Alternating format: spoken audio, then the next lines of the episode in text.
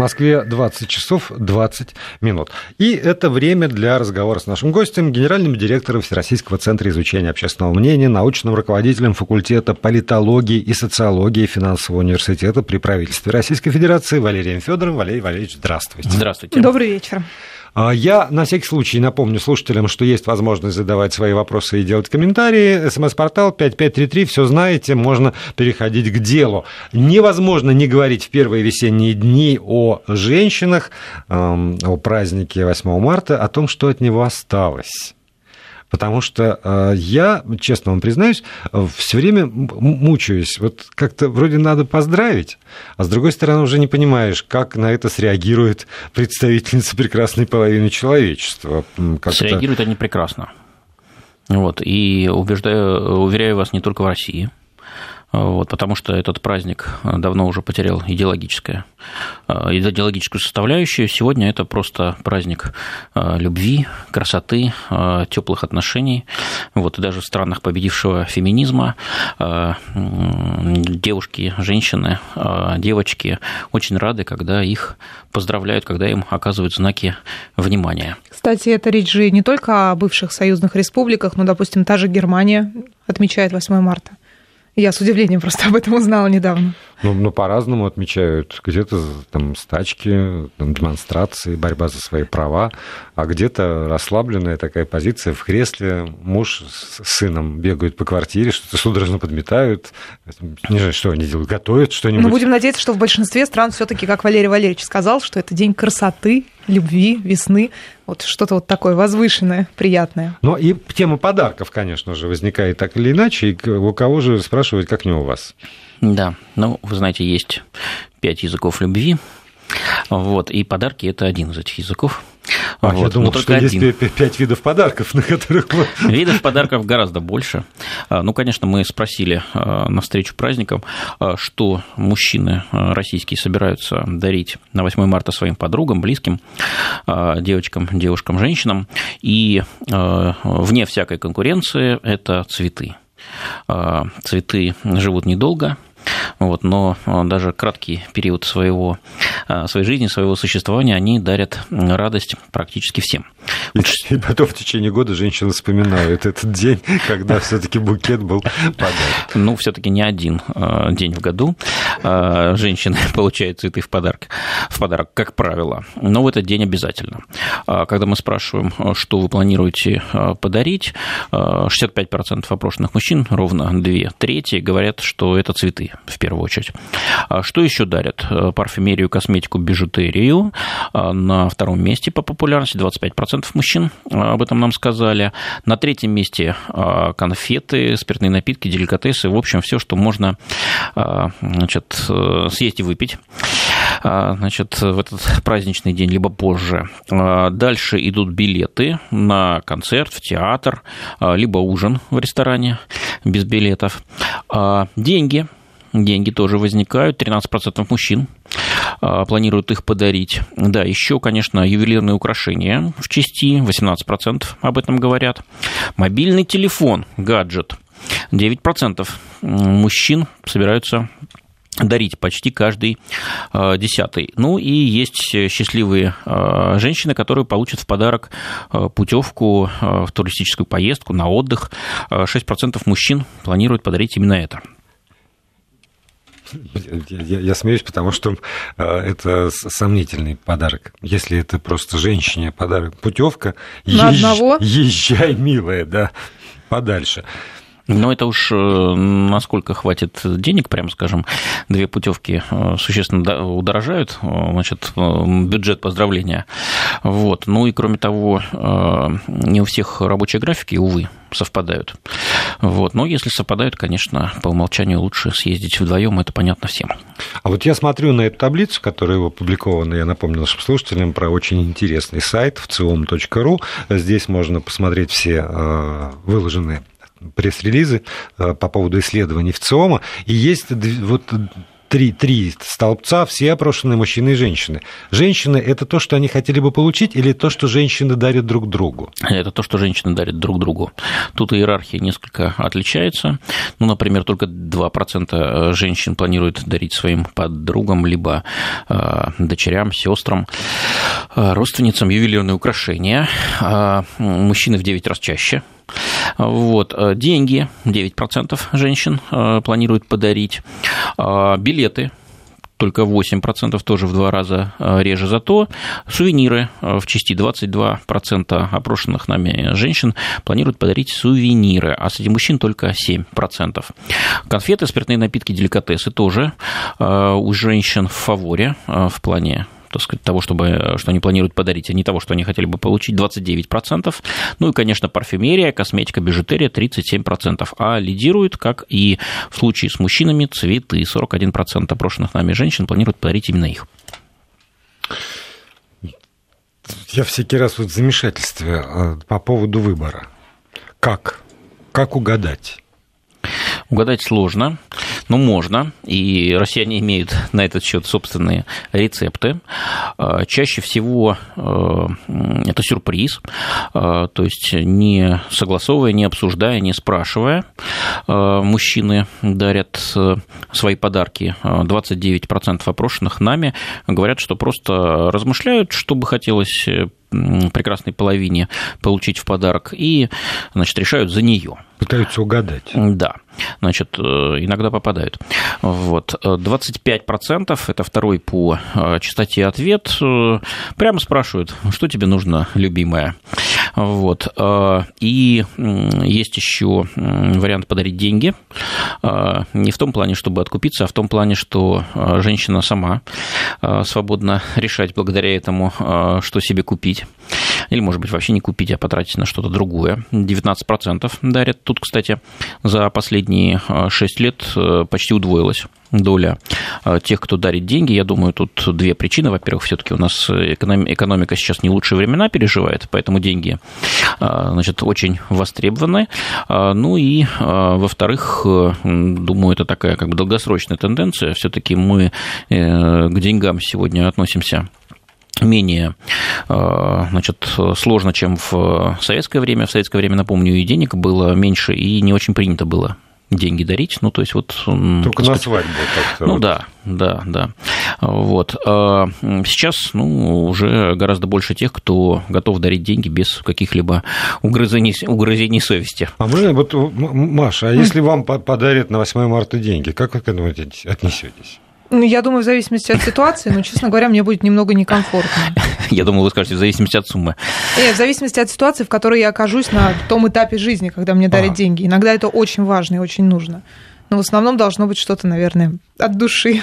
Да. И вот э, в тему того, что а как угадать, мне кажется, что, ну, как в одной шутке, не помню дословно, что ни одна женщина никогда не пожалуется, что у нее слишком много украшений. Э, да? Например, да. Ну, я тут Это всегда будет приятно. Подскажу, мы можем воспользоваться опытом э, наших э, партнеров, как президент их любит называть, заокеанских американцев. Они, значит, Соломоново решение, так сказать, выработали для себя, дарят чаще все-таки что-то осязаемое, вот, но обязательно прикладывают чек. Если тебе это не нужно или не понравилось, ты идешь в магазин, сдаешь и получаешь всю сумму на руки. Ну, это уж как-то совсем. Это бездушно. Там к этому относятся абсолютно нормально. И еще одна тема. У нас до новостей остается совсем немножко, поэтому я позволю себе просто перечислить. Вопрос. Какую из известных российских женщин вы считаете самой красивой? Это был вопрос социологов.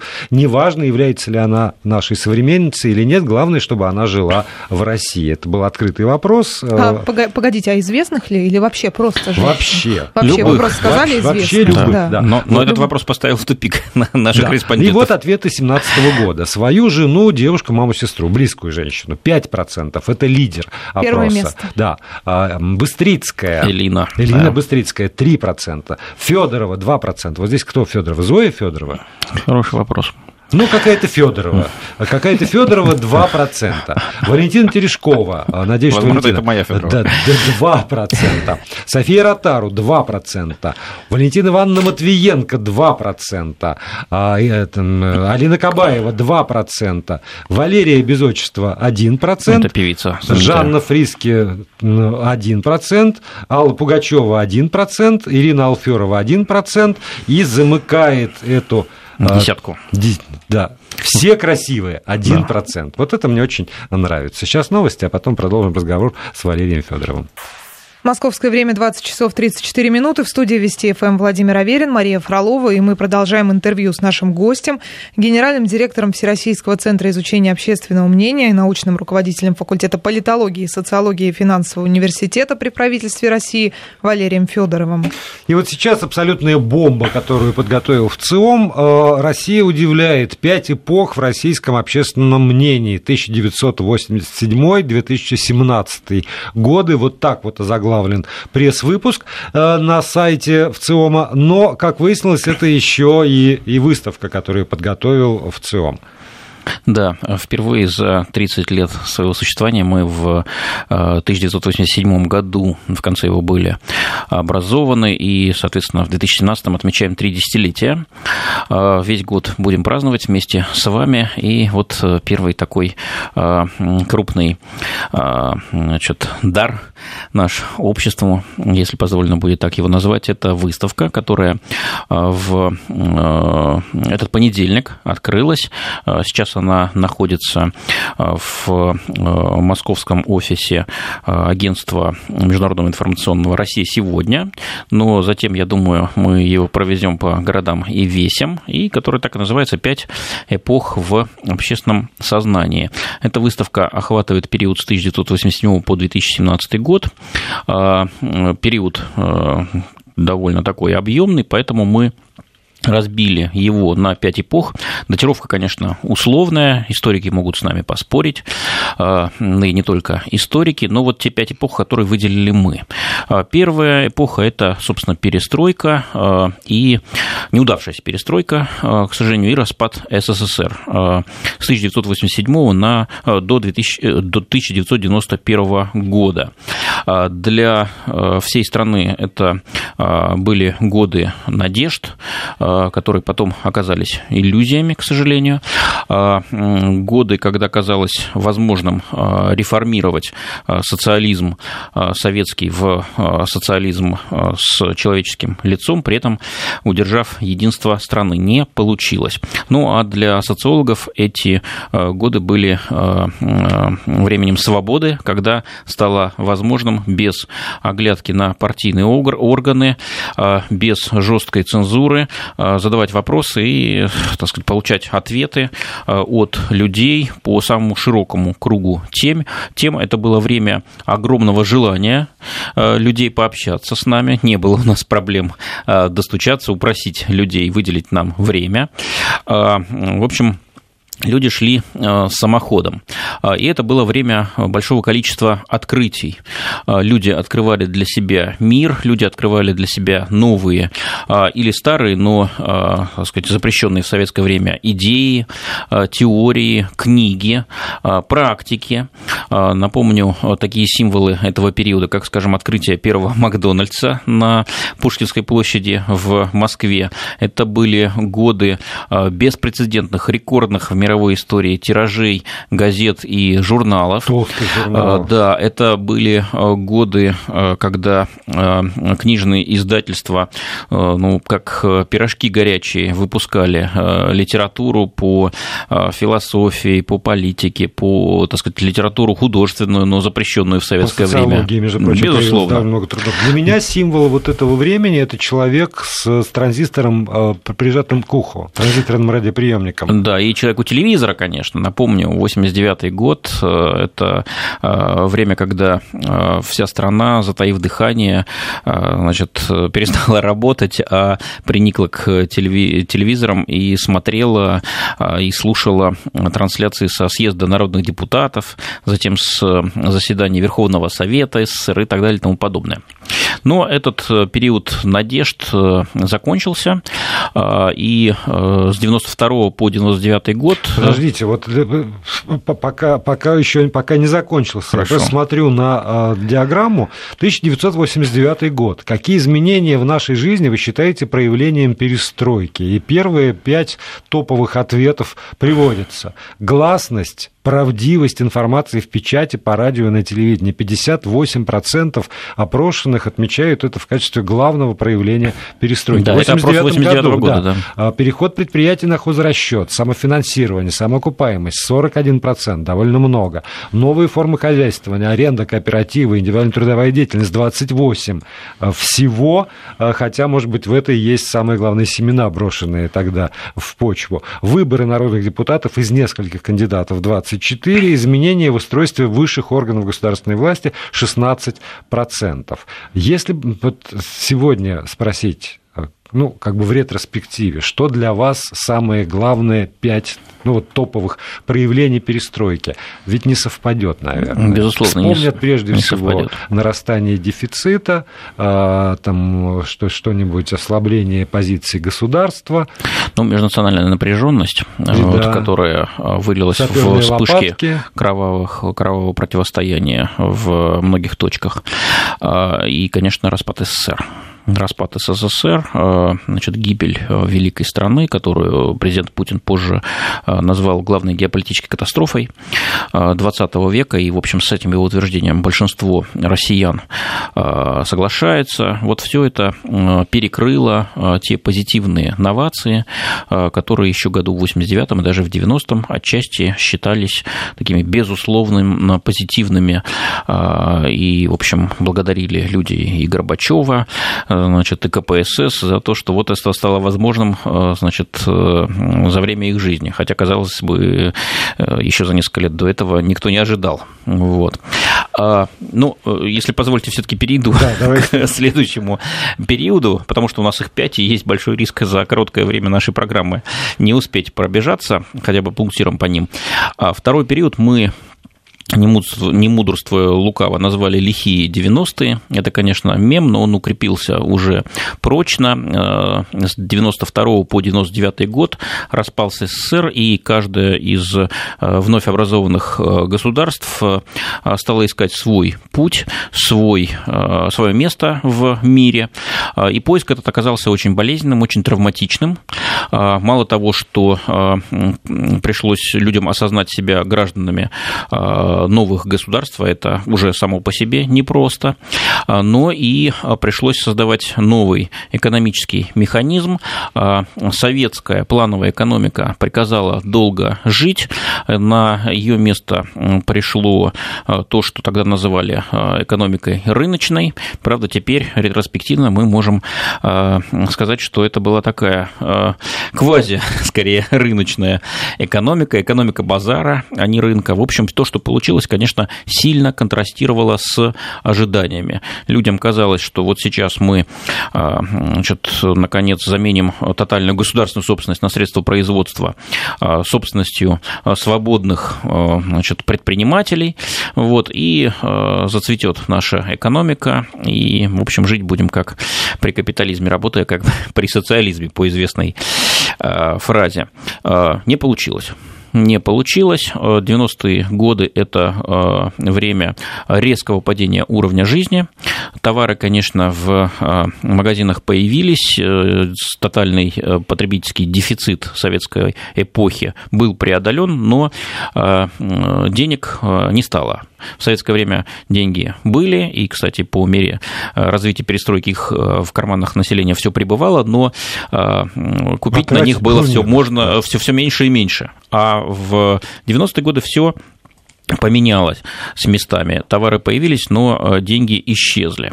И если позволите, еще один, один вопрос. Вот это то, что меня потрясло. Я почему сказал, что это бомба в, начале обсуждения этой темы? Потому что какие-то вещи а, для, для меня, для человека, который вроде, ну, как в процессе все время следил и как будто бы даже думал до сегодняшнего дня, что, ну, я-то помню, для меня какие-то вещи были совершенно потрясения, в частности, вот приведенная здесь диаграмма 94 -го года, 1994 год. Вопрос, сам по себе вопрос, как будут меняться цены на продукты питания в ближайшие, внимание, 1-2 месяца? 94 год, в ближайшие 1-2 месяца. И ответы, они будут расти быстрее, чем сейчас, 38%, будут расти так же, как сейчас, 43%. То есть э, такой вот обвальный да, да, рост И только 1% цен обещаю, как бы планировал, на, что они останутся на, на, на этом уровне. То есть вот там 90, ну почти все опрошенные говорят, что цены будут все равно расти да. в течение одного-двух ближайших месяцев. Правда, вот э, да. этот кошмар... Будь на моем месте экономист, он бы вам сразу сказал, это называется гиперинфляция. Да, но это, в общем, забывается, на самом деле, что вот до такой степени. Хотя я вспоминаю, вот, глядя на это, отчетливо очень, что творилось тогда в, в том месте, где я работал, с, с зарплатой и с ощущением того, что вообще ни на что нет вообще ни на что не хватает. Просто прокормиться до следующей зарплаты. Да, это, это не давало возможности строить жизненные стратегии на сколько-нибудь э, длительный период времени. Вот, потому что деньги жгли руки, нужно было их срочно потратить, потому что буквально через неделю или через месяц они бы, на них можно было бы купить э, существенно меньше, чем сейчас. Вот. Э, это, опять-таки, повторюсь, реалии 90-х годов. Э, и на этом фоне, конечно, авторитет властей и, прежде всего, президента э, резко упал. Вот еще один опрос. Мы тут сравнили данные 97 и 99 годов. В какой мере, на ваш взгляд, заслуживает доверия президент России? Речь, конечно, шла о Борисе Ельцине. Вот мы, может быть, оставим это в качестве интриги на следующую часть нашей программы. У нас сейчас небольшой технический перерыв. Да, у всех есть возможность вспомнить, как это все на самом деле было и что вы тогда думали по этому поводу. И продолжаем разговор. На студии Валерий Федоров, генеральный директор Всероссийского центра изучения общественного мнения. Говорим мы о, еще раз, вот я буду навязывать свою точку зрения, о замечательной идее, которая пришла в голову в ЦИОМу, подготовить такое сравнение социологии за 30 лет. Наша страна в зеркале социологии за 30 лет с 1987 по 2017 год. Мы остановились на вопросе э, конец 90-х. В какой мере, на ваш взгляд, заслуживает доверие президент России? Надеюсь, что все как-то, кто был совершеннолетним, туда, в эту эпоху себя перенесли и вспомнили. Как бы они ответили на этот вопрос? Да, ну тогда президентом, напомню, был Борис Ельцин, которого в 91-92 годах все носили на руках, а он стоял на танке, как известно. Вот, но довольно быстро в пух и прах а, разнеслась его популярность, и, конечно, это следствие разочарования, огромного разочарования. А, экономика а, рухнула, политический строй резко и непредсказуемо изменился, демократия, которую все так ждали, оказалась не слишком эффективным способом решения проблем обычных обычных людей. Собственность была распределена, по мнению людей, несправедливо. Общероссийская, общенародная э, собственность оказалась э, распилена на куски значит, э, несколькими буквально десятками людей, которые получили значит, презрительное название олигархов. Началась чеченская война кровавая, ну и, конечно, престиж международной России резко упал. Возможность нашей страны влиять на происходящее в мире критически сократилась. Это тоже нанесло очень болезненный удар по самоощущение людей. И вот цифра 99 года, заслуживает ли доверия президент России, тогда 68% считали, что совсем не заслуживает, еще 22% полагали, что не вполне заслуживает, только 3% отдавали э, свое доверие э, Борису Ельцину. Э, этот период закончился, и следующий период мы назвали его время стабилизации политической и экономического подъема. По сути, он совпадает с первыми двумя сроками президентства Владимира Путина. Это было, как сейчас уже понятно, золотое время, время фронтального роста доходов населения, время успокоения страны, время наведения порядка, э, время, э, когда... Роста цен на нефть. Э, в том числе рост, да, рост цен на нефть позволил существенно увеличить доходы государственного бюджета и через него доходы таких уязвимых групп населения, как пенсионеры. Они стали не только получать регулярно свои пенсии, чего в 90-х, о чем в 90-е годы можно было только мечтать, но эти пенсии стали увеличиваться. Бюджетный сектор получил очень существенные вливания. Да, собственно говоря, рост доходов произошел практически у всех. Да, в том числе во многом благодаря росту цен на нефть, но не только благодаря этому, благодаря тому, что страна поверила в себя, страна стала работать, не только ворчать и ругаться а, и ждать, когда же все само собой изменится. А, международный авторитет России, опять-таки, существенно вырос, и россияне стали гордиться, это немаловажно, своим президентом. Если раньше они его стыдились, то Владимир Путин стал одним из тех людей, а может быть и, так сказать, лидером в этом отношении, кем россияне стали гордиться. Выросла в том числе и самооценка нас как нации. Э, опрос 2007 года. Как вы считаете, через год вы, ваша семья, будете жить лучше э, или хуже, чем сейчас. Э, порядка 20, э, даже 31% опрошенных ожидали, что они будут жить всего через год лучше. Еще 42% ожидали, что будут жить примерно так, как сейчас, и только 12% э, оставались пессимистами, полагали, что э, жить будут хуже. Напомню, 2007 год – это рекордный год с точки зрения экономического роста. Он тогда составил порядка 8 8,5%. До этой планки, ни до, ни после, э, Россия не подымалась. Какие чувства э, в это время окрепли э, у людей? Надежда, главное чувство, вот тут опрос 2002 года, 33% говорили об этом, в то время как в 1998 году, а это, напомню, был год дефолта, тяжелого экономического кризиса, о надежде говорили только 12%. Зато негативные чувства, такие как усталость, безразличие, озлобленность, агрессивность, растерянность, страх, все то, что а, значит, формировало наш эмоциональный настрой в 1998 году, в, 90, э, в 2002 году всего через 4 года а, на старте этой эпохи а, экономического и социального процветания резко а, снизились. Но... А вот с точки зрения социолога такое чувство, как надежда, это м, рациональное оценка Чувство всегда нерациональное, поэтому, конечно, нерациональное. Но напомню, что все-таки надежда была и остается главным таким чувством, которое россияне испытывают даже в самые тяжелые времена. А, жизнь приучила а, нас а, к тому, что она очень слабо предсказуема, Э, сегодняшний э, кризис, сегодняшнее падение может смениться завтра стабилизацией или даже впечатляющим ростом. Если нет рациональных оснований э, на это рассчитывать, то всегда сохраняется надежда, что все-таки это произойдет. Валерий Валерьевич, поскольку остается вот меньше трех минут до конца эфира, давайте перескочим в сегодняшний день. Что, э, с вашей точки зрения, с точки зрения социолога, э, вот как раз сегодня, там, в 16-17 году, наиболее характерная черта вот этой вот пятой эпохи?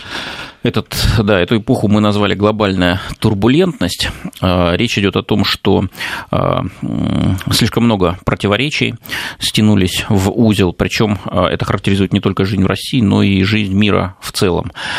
Если посмотреть на Западную Европу, на Соединенные Штаты, на Китай, везде масса проблем, будущее уже не кажется таким безоблачным, прежние прогнозы все чаще не оправдываются, а что ждет нас, э, жителей планеты Земля, завтра, вот это в потемках, ответов всего меньше.